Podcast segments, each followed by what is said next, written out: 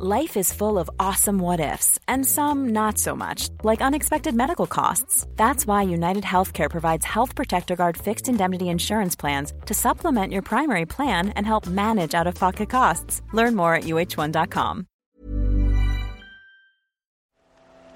The Telegraph. The Telegraph. Podcasts.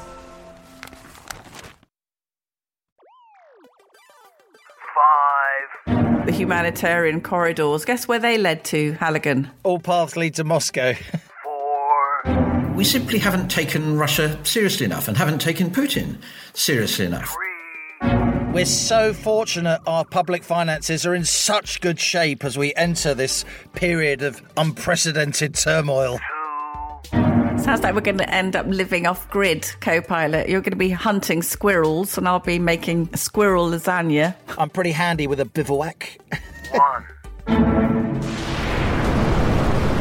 We have liftoff. Welcome once again to Planet Normal, the Telegraph podcast with Allison Pearson. Hello.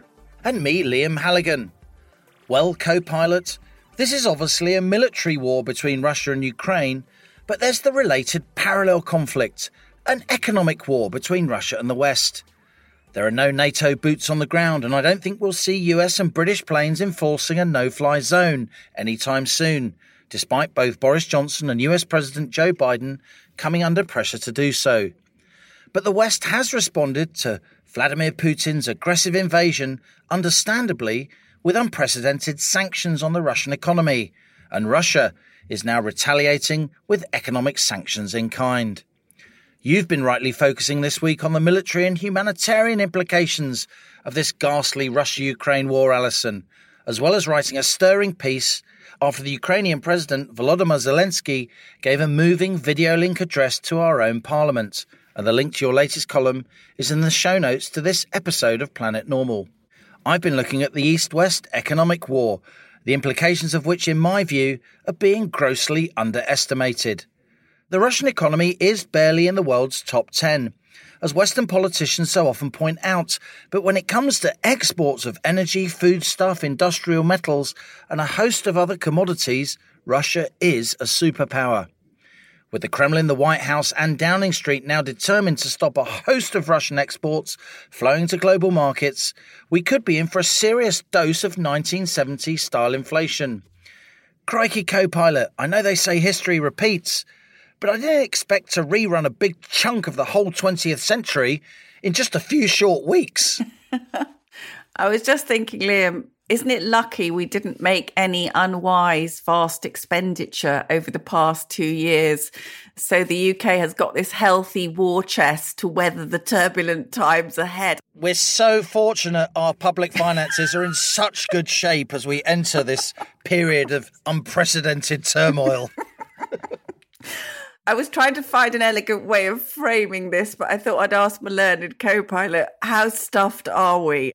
Like most people, not like you, like most people, I don't think of energy from one year to the next, except when a few bills land, but it's now sinking into me, not least reading your excellent columns. Price of gas through the roof. I mean, the price of energy was going through the roof anyway before the war.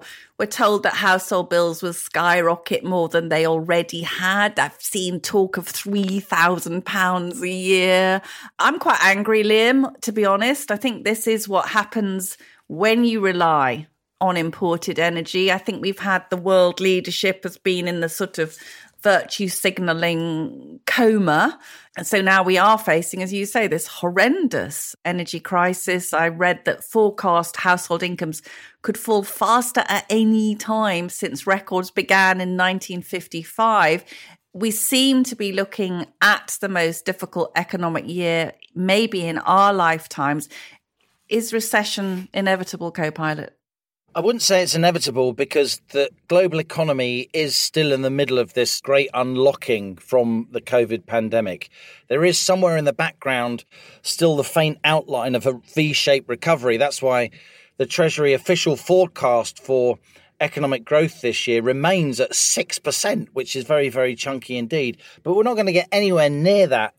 I think it'd be more like 1 or 2% if we do avoid recession, because of course, we're now coming to realize as we have these tit for tat sanctions between Russia and the West, the US banning Russian energy exports to as much of the Western world as it can influence, not quite the EU yet, let's see. And Russia in turn saying, well, we're not going to sell you any potash or any other stuff you need to make fertilizer. So we're going to stitch you up in terms of the cost of growing food, even if you grow food in the UK, even if you don't allow your shipping lines to bring wheat from Russia, which we are the largest exporter of. Look, you and I talked ages ago, didn't we, about a possible return to the 1970s, a sort of spring rising or a winter of discontent. You were the cheery harbinger of doom all that time ago. I mean, how long have you been saying the word fertilizer to me? It was back in August that I first started to talk along these lines because mm. I could see lots of inflation in the pipeline and I could see a concerted attempt by Western central banks to say, don't worry about inflation, it's only transitory. So I knew that they must know something too, because they were starting their sort of coordinated raft of backspin if you like. Already, food prices were going up. Already, energy prices were going up. Already, as you mentioned, the Ofgem energy price cap was due to rise, and we know it's going to rise in April. The household price cap on average energy bills to almost £2,000 a year, up from about £1,300 a year, 700 quid increase, which is proper money. That's a lot of cash for lots of households to find.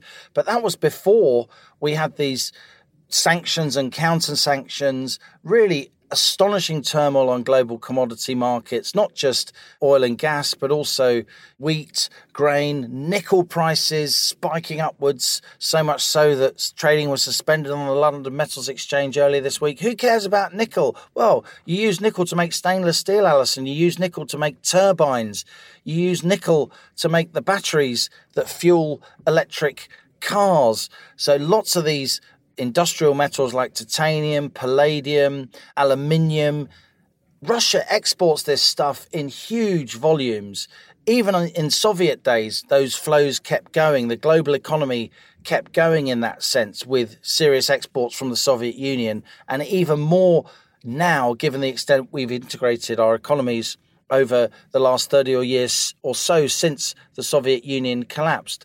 We're now seeing the implications of those sanctions. Don't get me wrong, of course, we need to counter Putin's aggression. Of course, we need to stand up for Ukraine, which in this case is the party that was attacked rather than the party that did the attacking. But it's a very important part of the analysis as we manage this war between Russia and Ukraine as we try and deal with the implications that the parallel east west economic conflict, and there is full on economic conflict when we're trying to sanction Russia's central bank so they can't access their reserves to defend their currency as domestic savings are wiped out across many Russian households. It is economic war. That is going to have implications on our living standards. It's not enough to stand at a dispatch box and say, oh, you might need to pay a little bit more for your shopping. We're not talking about buying organic bananas rather than normal bananas. We're talking about companies across the red wall that use lots and lots of energy being wiped out and their employees not having a job anymore. We're talking about people that have to fill up their vans and cars for work paying 50% more or more than that for their fuel going forward. We're talking about not just energy security, but also food security. So, yes, we need to impose sanctions, but we need to think through very, very carefully and at the very least recognize and try and counter the impact of these sanctions on millions of British households. I found a nice little thing for you. I thought you'd like this thanks to a big jump in the price of commodities, a five cent coin can now be melted down into 8.7 cents worth of copper and nickel. So the metal, Liam, is now worth 74% more than the coin itself. How strange is that? And what is that a harbinger of? You tell me with your vast economics brain.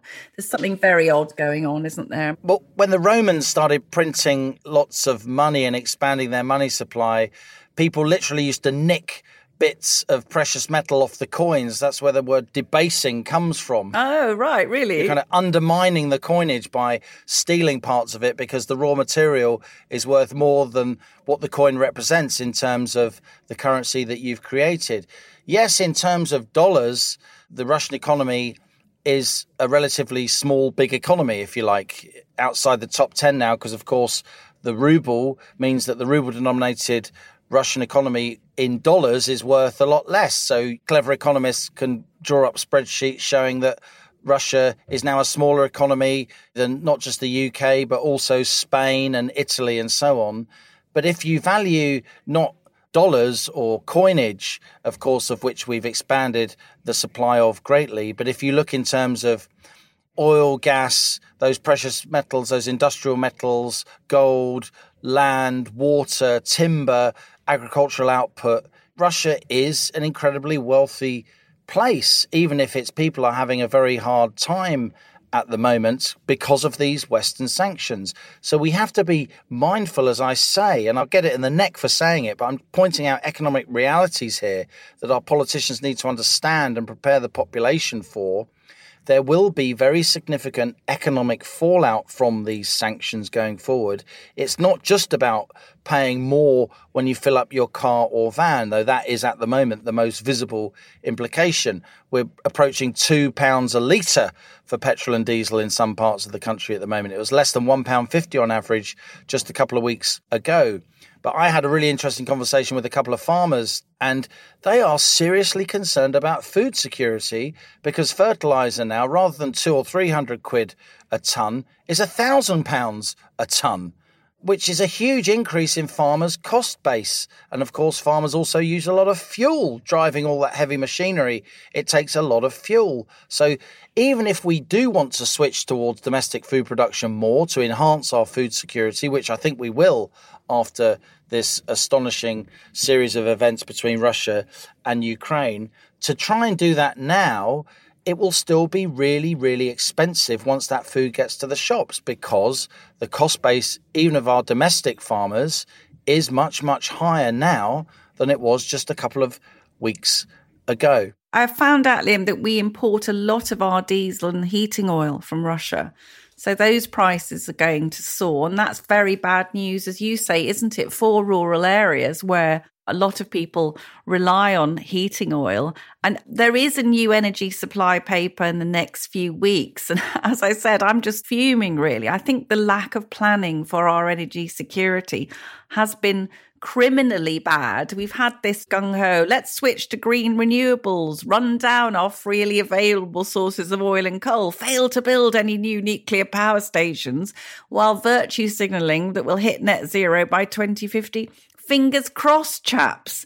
I mean, it's all been hubris and delusion, Liam. And I suppose I do sometimes look around our country and I think, is there any actual leadership going on? Are there any people working away at these projections to see what happens if there was a war with Russia? What would we do? And honestly, I just don't think that there is this planning. And now, of course, they're talking about how to ease reliance on Russian energy because bills are soaring Boris is talking about quicker adoption of these small modular nuclear reactors you've talked about on the podcast before.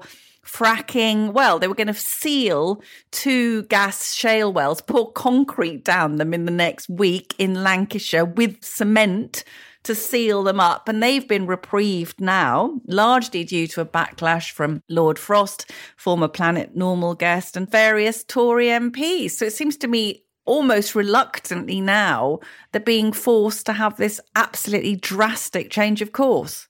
You and I sometimes knock the civil service, Allison, don't we? But there are many excellent, smart, forward looking, courageous analysts within the civil service. And I'm pleased to say I know quite a few of them and I talk to them off and on, as I know you do as well.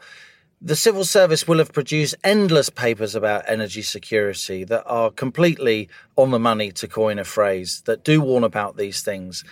But a lot of politicians and special advisors, they just wave them away because they're more worried about chasing the next headline or following the next focus group rather than leading. I would say when it comes to things like fracking and net zero, there's a lot more votes for the Tories to be gained across the red wall by easing up on net zero and going back towards more conventional energy and providing lots of industrial jobs by fracking than there is in terms of challenging the Lib Dems in leafy seats in West and South London by being greener than green. So I think that's a calculation going on in the mind of the Prime Minister and others close to the top of the Conservative Party.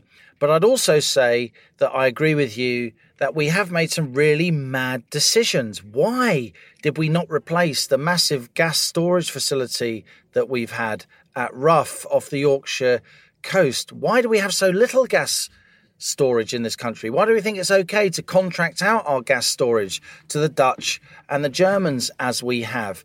And also, I wanted to correct something, and that's a hard word, correct, but it is correcting something because I keep listening to ministers standing at the dispatch box saying, oh, we only use 3% or 4% of our gas comes from Russia. That's just economically illiterate because it's a global market for gas and everyone buys off the global market. So the gas price everywhere is more expensive, whether you use 60% of your gas from Russia or 2% or 5% of your gas from Russia. And when you're putting sanctions on exports from the biggest exporter of energy in the world, if you combine oil and gas, then that is going to put prices up. And that's what's happening. And actually, because we haven't got that much gas storage and because we have a relatively small supply now of nuclear energy, it's less than 20%, and we're quite a long way. Hinkley Point's happening, but we're quite a long way from replacing a lot of the long standing nuclear power stations that are in the process of being decommissioned or will be decommissioned soon. And those Rolls Royce small modular reactors, they are still, with the best will in the world, quite a long way off.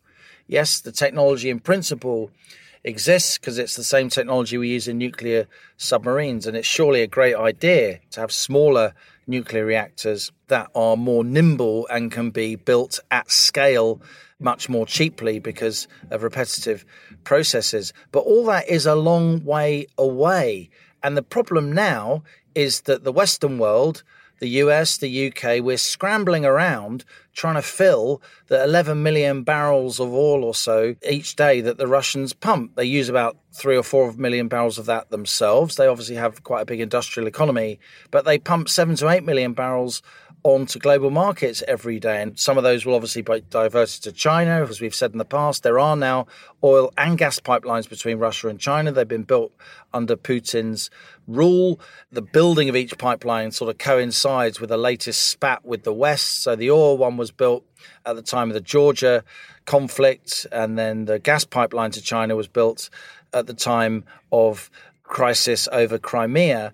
But we are now looking around, making nice with the Iranians, making nice with the Venezuelans, who not so long ago, Nicolas Maduro there was throwing US diplomats out of Caracas, out of the country. And so we can say, oh, we can look for LNG gas from Qatar. That's liquefied natural gas that you put on ships.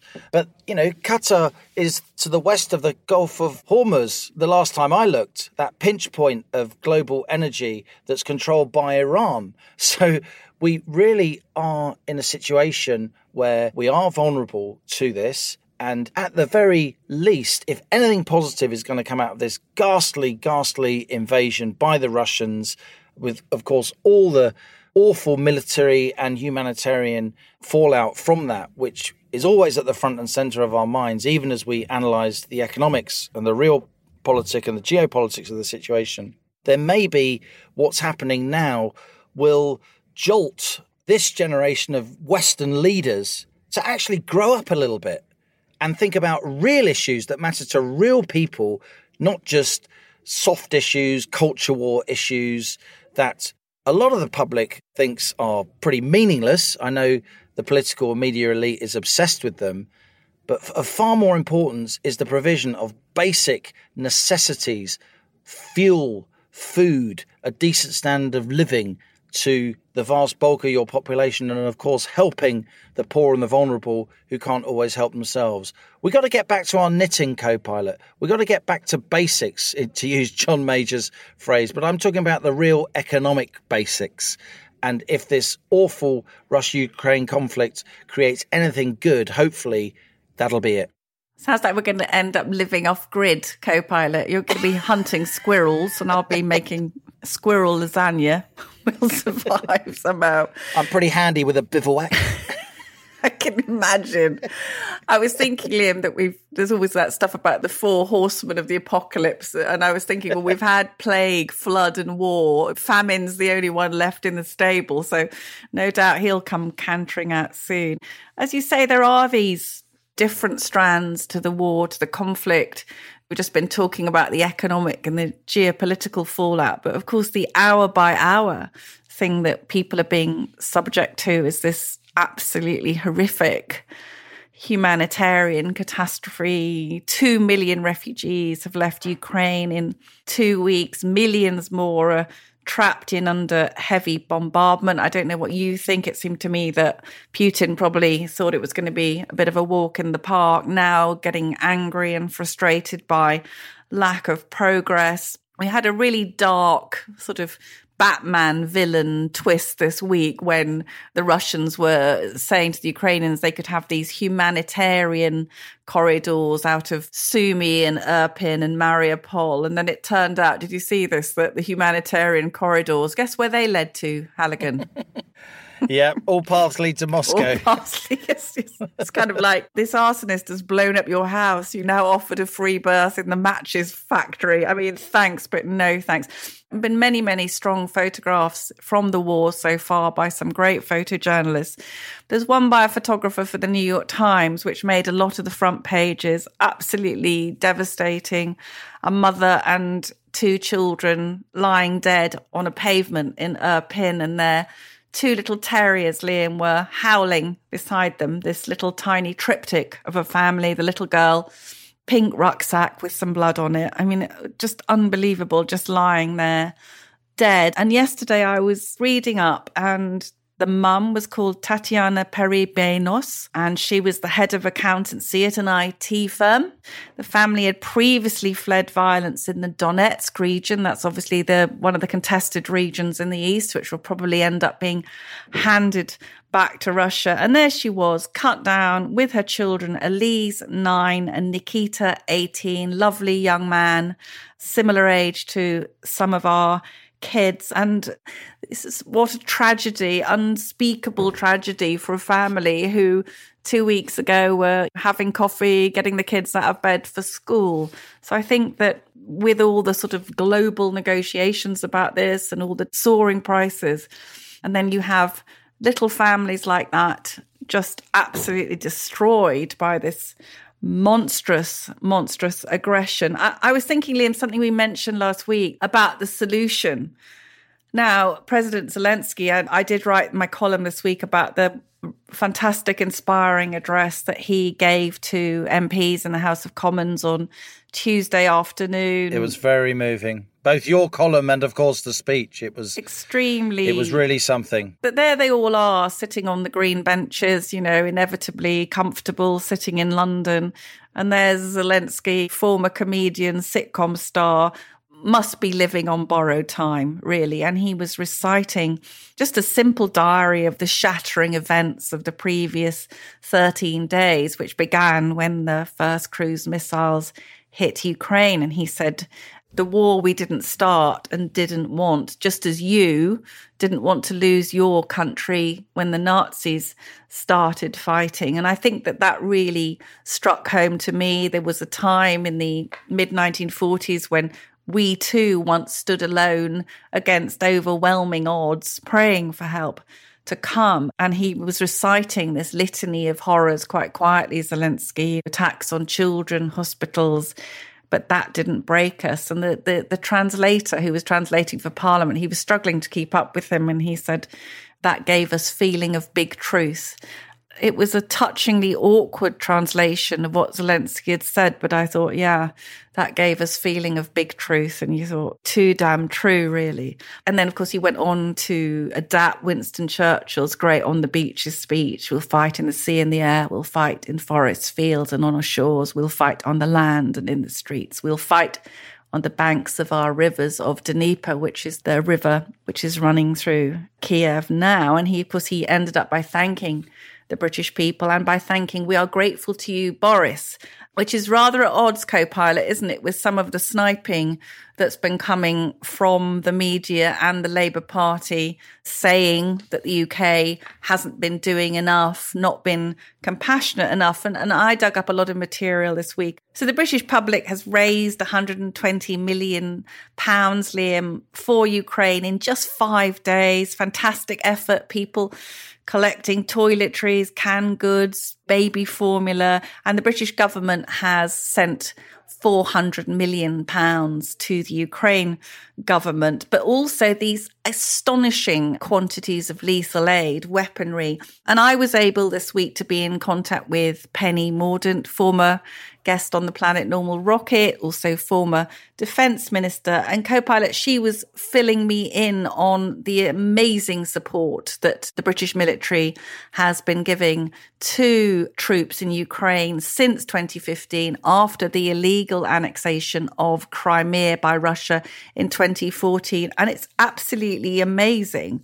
More than 20,000 troops, Ukrainians, trained by the British military, capacity building, counter IEDs, counter sniping. We've seen a couple of Russian generals picked off in the last 10 days, haven't we? Well, the men pulling those triggers were probably trained by our guys. So I felt, I don't know about you, I felt pretty proud. And our guys can't go and stand side by side by those guys, but we are providing the weapons and the extraordinary technology.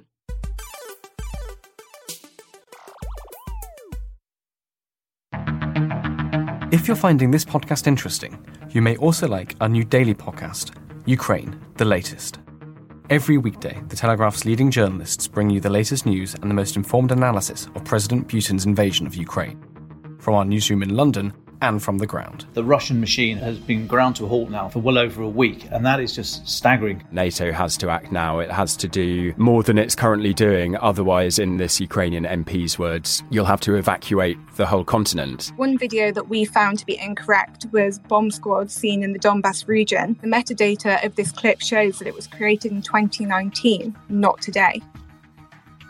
Search Ukraine, the latest, in the same place you're listening to this, and click follow so you don't miss an update.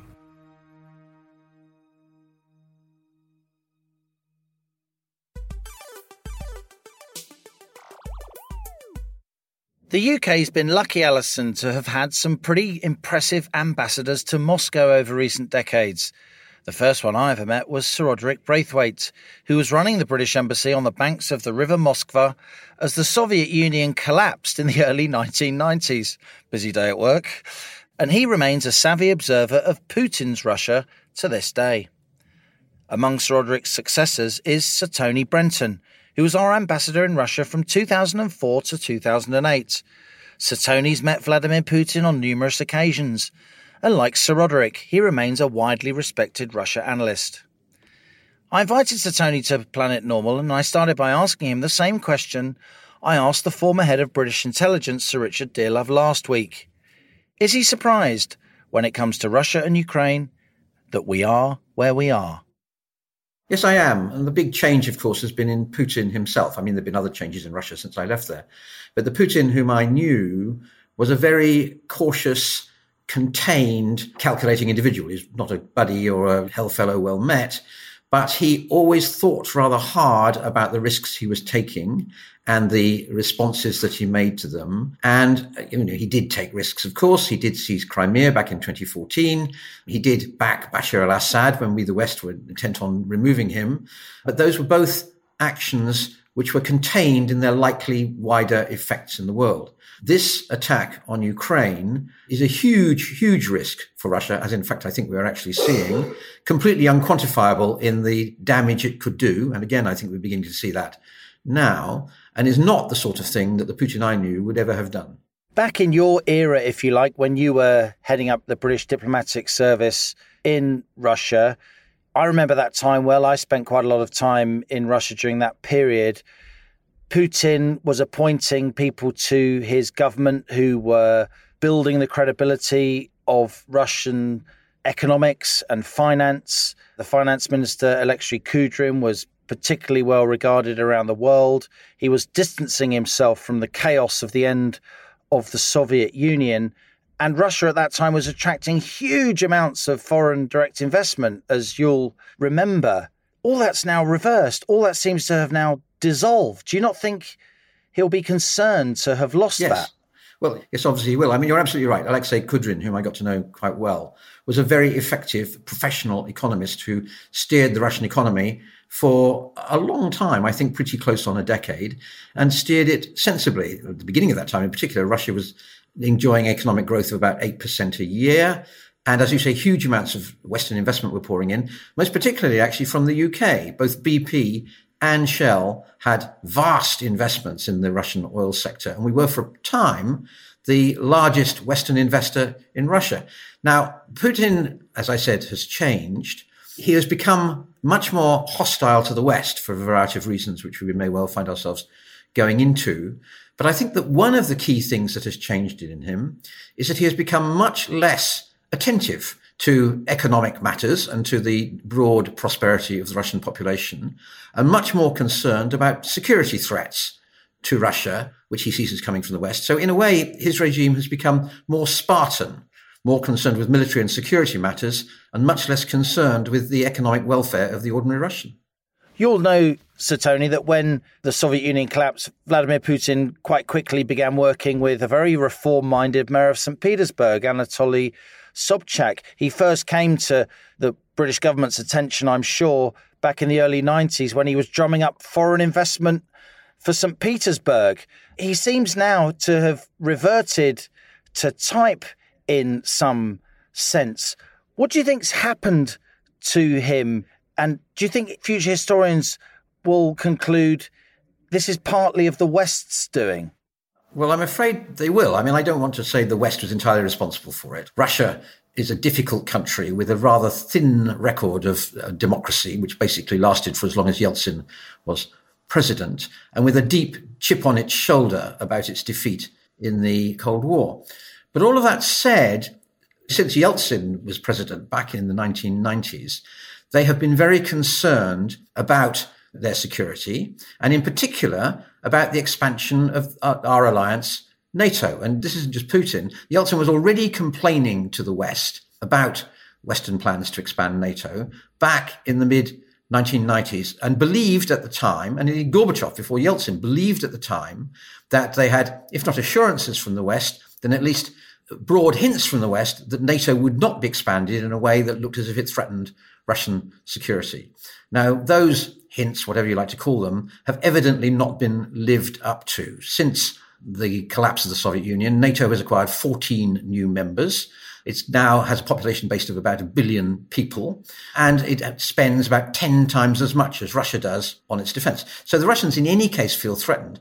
But to add insult to injury, if I can put it that way, Ukraine, which is a very special country from Russia's point of view, it's a, a Slavic little brother. I don't know a, a Russian who doesn't have a Ukrainian dacha or doesn't spend his holidays in Ukraine or doesn't have some close family links with Ukraine. And Ukraine itself is now talking very actively about joining NATO. NATO is talking quite enthusiastically about taking it in when it's ready. And from Putin's point of view, this is outrageous. This is, as I say, in Putin's view, an integral part of the Slavic world, a country which really ought to be part of Russia, being taken over by what he regards as a deeply hostile organization. And he's been pretty clear several times that he's not going to let it happen. We, the West, chose to ignore him. And that's an important part of the background to where we now are. So, Tony, you and I, highly educated, well, in your case anyway, Western people with a deep professional interest in Russia, we could sit around, couldn't we, in senior common rooms in learned institutions and have a detailed discussion about the list of grievances and Western and Russian perspectives on the idea of NATO expansion. But it strikes me that it's impossible to have those discussions now. It's impossible to put forward anything of the Russian perspective, however legitimate that perspective may be, because Putin has been so aggressive and the humanitarian fallout from this brutal Russian invasion of Ukraine is now so much to the fore of public consciousness. Yes, no, that's right. And let me just say two, I think, quite important things. Firstly, I think Putin has become not only over the last year or so, really quite unbalanced on the issue of Ukraine joining NATO. Yes, it's a blow to Russia's self esteem, to Russia's view of how the Slavic world ought to be, and all of that. But Putin has moved it to front and center of his relationship with the West in a way which is quite disproportionate to the challenge that it poses. That's the first thing. The second thing I should say is that Yes, we've ignored him. Yes, we haven't taken him seriously enough, but that really doesn't justify what he is now doing to Ukraine. This is a brutal war of aggression. And it is absolutely right that the West, whatever its past sins, responds to this entirely supporting Ukraine, as indeed we are. Indeed. When we look back, though, even George Kennan, the architect of post war US foreign policy, one of the most influential influences in American policy making in the back half of the 20th century. He wrote in 1997, didn't he, famously in the New York Times after visiting Russia, that it would be, quotes, a fateful error if the West insisted on expanding NATO, particularly across Ukraine, right up to Russia's southern border. What's driven our absolute determination in the face of all concerns to expand NATO the way we have? we simply haven't taken Russia seriously enough and haven't taken Putin seriously enough. After the Soviet collapse in 1991, Russia was economically extremely weak, militarily, in security terms, also extremely weak. At that time, I'm afraid the United States in particular made it an active project to take advantage of Russian weakness and to build up NATO. And that policy has been maintained in the teeth of, yes, George Kennan was absolutely right. Other people have said corresponding things about how dangerous this policy was. Margaret Thatcher wrote to Gorbachev in 1985. So before the reform process really got going. And what she said to him was, we know that you are as entitled as we are to feel secure. She understood that a peaceful Europe depended upon Europe's major powers feeling secure. And unfortunately, we have not lived up to that. Russia has made it clear that the expansion of NATO undermined its sense of security, and we're now paying the price for that. So, yeah, we bear a lot of responsibility for what happened. So, Tony, you are a very distinguished former diplomat. You speak Arabic, you speak pretty good Russian. I've seen you in action, as it were. You're very much of the Foreign Office, and yet you venture views which are much broader and, in my view, more accurate about the situation. Do you ever get a hard time, if I may say so, from your former Foreign Office colleagues for the kind of discussion we're having now? No, actually. I mean, the Foreign Office is a very friendly club like organization. I mean, we have friendly disagreements, and when I disagree with British policy, I say so, and they will argue with me. And Foreign Office, I have to say, is also full of very intelligent, perceptive analysts Far more often than not, there are good reasons for British policy being what it is. But occasionally I see better reasons for our behaving differently. I think, well, we've just had a discussion about one area where I think we, the UK, have been too ready to go along with a mistaken policy, which is the policy of continuing to expand NATO in the teeth of Russian objections. How do you read the Russia China relationship? Again, during your period, in the British Embassy in Moscow, 2004 to 2008, the long term suspicion between Russia and China was thawing. The economic synergy between the world's biggest energy importer as it became and the world's biggest energy exporter became clear. Towards the end of your period in office, if you like, Russia and China signed the East Siberia Pacific Ocean oil pipeline deal, a pipeline that's now been built along with another huge gas pipeline from Russia to China. How important is China's behavior to Russia, would you say, Sir Tony, in terms of allowing Putin to maintain his current course of action? I think it's very important. I take some modest professional pride in being one of the very early people to draw the Foreign Office's attention to the significance of this. I mean, the Russia China relationship is not a natural one in lots of ways. Absolutely. I've had a pretty rough history together. Russia took over large chunks of China during China's century of humiliation in the 19th century. There's some competition for influence in what Russia regards as its backyard in Central Asia. And there are, of course, huge civilizational differences between them. it's quite clear to me that the Russians, given the free choice, would far rather align themselves with the West in what pretty clearly is an upcoming confrontation between China and the West than with China. Nevertheless, there are some things that pull them together. There's a natural economic complementarity. Russia is a huge producer of gas and oil and other raw materials. China is a huge consumer of them. And conversely, China is a huge producer of manufactured products and Russia is a huge consumer of them. So there's an economic link. And the other clear attraction between them is that they have a 2,000 mile shared border, which both of them would vastly prefer not to have to massively defend. Indeed, Russia has moved a lot of troops to Ukraine from its border with China as part of the current conflagration. But the thing that is really pushing them together is the West's hostility, on the one hand to China, and the West's hostility to Russia with its concerns about the expansion of NATO and all that. And that external pressure is pushing them harder and harder together. And I think that Putin, as he has thought about this war he has now launched, has probably been reasonably confident because he did, of course, discuss this with Xi before the Chinese Winter Olympics when he was over in Beijing.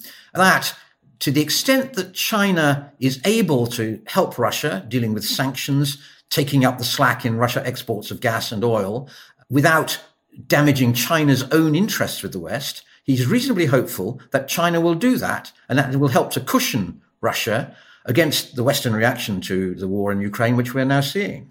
You will have poured over, as I did, the voting tally, if you like, at the United Nations, a motion condemning Russia's invasion of Ukraine, in which China famously abstained, and also the Indians abstained.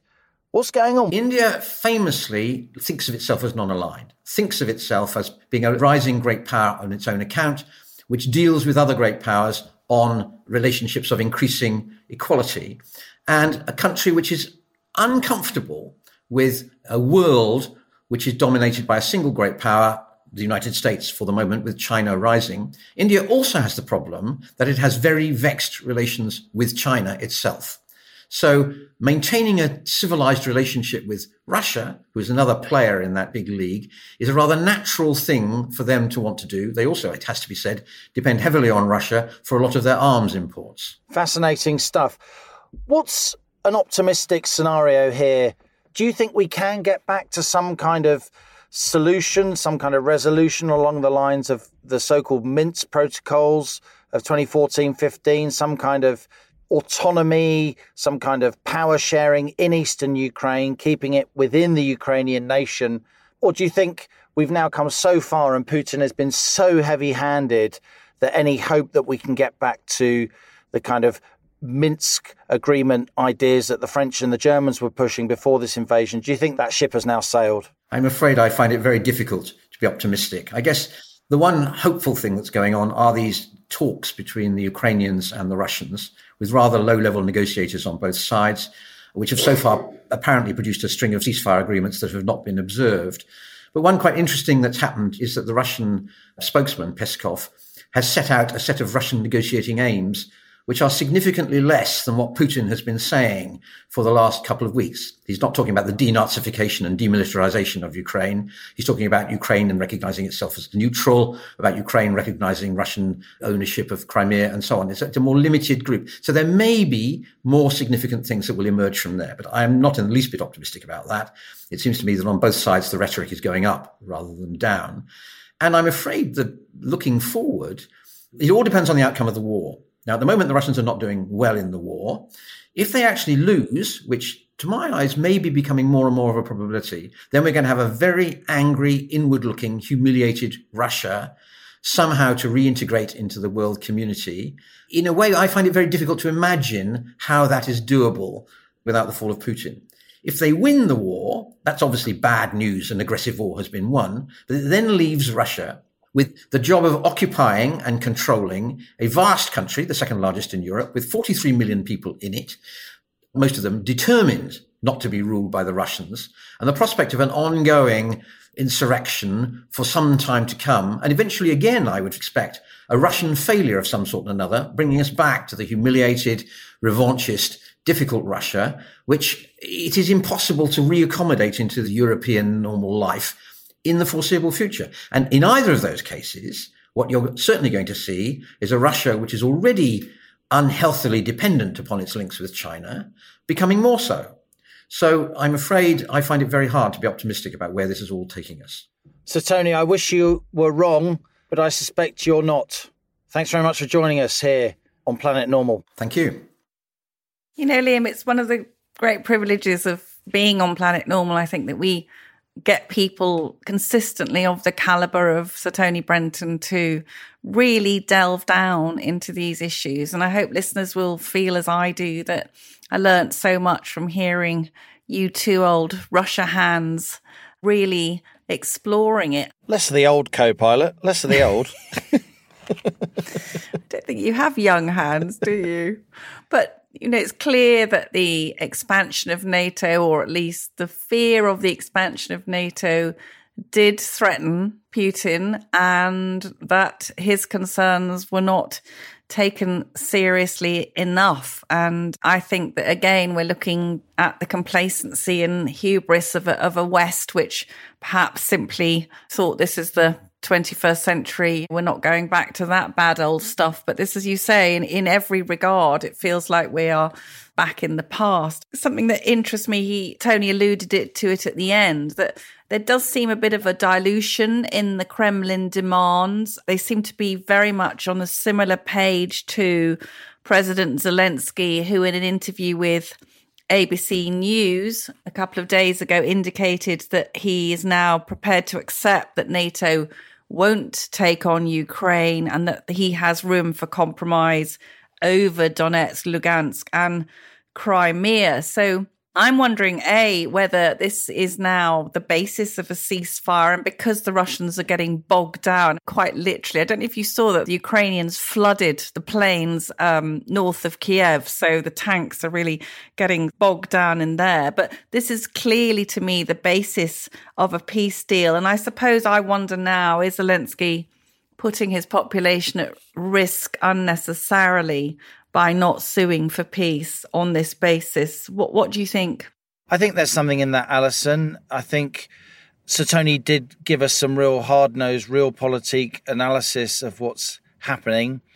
But it may be that in the end, we get to a situation where eastern Ukraine is kept within Ukraine, but there's more autonomy, or eastern Ukraine is cut off completely from the rest of Ukraine. I thought it was very interesting that he said he doesn't feel that the West has taken Putin seriously enough over the years. He was very careful, as I will always be careful, to say, of course, none of that detracts in any way from the horror of the invasion and the completely unjustified aggression that Moscow is now using with all that humanitarian fallout that we discussed. But let me just say, before we go into emails, Allison, something that I've never said before. I think I've never really articulated this. I've certainly never written about it. Are you going to say you were wrong, co-pilot? No, no, no, Halligan capitulation, an, an unprecedented world event. Go on. What I was going to say is that when I was in my mid 20s, for all kinds of mad reasons, I was sitting in a room pretty much alone with the then Russian Prime Minister, Yegor Gaidar. Wow. Who was one of the main architects of Russia's post communist reforms and people like Yegor Gaidar, Boris Fedorov, Anatoly Chubais, who readers can look up, they are extremely historic, pivotal figures in post communist Russia, and they risked their lives, literally their lives, to reform the Russian economy, to negotiate with the IMF, to make sure Russia didn't go back to communism, to unleash capitalism in Russia, however imperfect it was and is those guys made sure that the communists and the deep conservatives, in the worst sense of that word, didn't gain the whip hand in post communist Russia and take it back to a planned economy, take it back to a totalitarian dictatorship. Yegor Gaidar has huge admirers, the late Yegor Gaidar, across the Western world.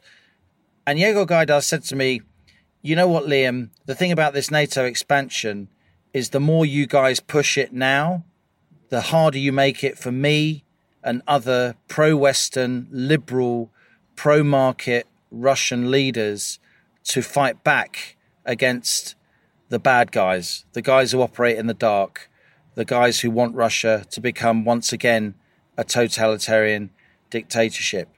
And that point of view, I think, had a great deal of merit at the time. And I think, as Tony Brenton articulated far better than I can, that point of view was completely lost in the years which followed the collapse of the Soviet Union as post communist Russia tried to make its way. Of course, Putin is a ghastly aggressor. Of course, it's going to be best for Russia if he isn't around, certainly as a leader in the near future. We'll see what happens. But I think Sir Tony Brenton's articulated a point of view which to many people will sound really distasteful at this point when we're watching bombs drop and we're seeing moving speeches by the president of Ukraine in the British Chamber of Parliament. But it is a point of view that needs to be considered if we are going to try and manufacture from this turmoil a sustainable and lasting peace in Europe. Before our listener emails Halligan, three most terrifying words of the week. You know what they are? you owe money. I don't know. Sir, go on. Sir Gavin Williamson. Williamson. and passing over that almost Putinesque level of incredulous corruption onto our fantastic listener emails on the subject of Ukraine. This is Julia. I am so fed up with all the morons who lecture Ukraine on its internal politics while justifying brutal Russian war. My sister and her children are under constant bombing near Kiev. I never know if our conversation would be the last one. And George says, This is a lovely email, Liam. My late father was Ukrainian. He adored this country, which took him in, defended him and his fellow Ukrainians, and shone like a beacon of freedom during the Cold War. Britain has always been great, but that beacon has been relit in response to the depraved bloodlust of that child murdering animal, Putin. I'm so proud of my own nation, Britain, for helping Ukraine, and I'm unbelievably proud of my own heritage when I see the heroic fight for freedom taking place in Ukraine. Previously, I had no time at all for Boris, but none of that matters now. In rising to the challenge, he has been greater than himself and that deserves the highest praise. The only sniping we should be seeing now is the kind that eliminates Russian generals. Boris isn't my cup of tea, but he's our wartime leader, and people need to get behind him until every one of those Russian murderers has been driven out of Ukraine and Putin, so obsessed with the judgment of history, meets the judgment of God. Children are being murdered as a matter of state policy. Support Boris now as he has supported Ukraine. Very powerful stuff. This is from Martha Allison. That's not her real name. Martha writes, I wanted to let you know how much I've enjoyed and relied on the Planet Normal podcast since it began nearly two years ago. I know many listeners share my view and have let you know how vital it's been to feel we're not alone during such unprecedented times when we've been bombarded by establishment groupthink. I'm a nurse, and right from the beginning, I felt mandatory lockdowns were unnecessary and only delayed transmission. If we think back to two years ago exactly, we were all adjusting our behaviour anyway, which is why transmission levels were already falling by the time the mandatory lockdown was announced. It was clear to me there was only going to be huge collateral damage from the restrictions, and I became more certain of that as time went on. Anyway, it's strange that over the last two weeks, the pandemic has suddenly felt a very long time ago. News from Ukraine is heartbreaking and has refocused all our minds on how real danger can come out of the blue.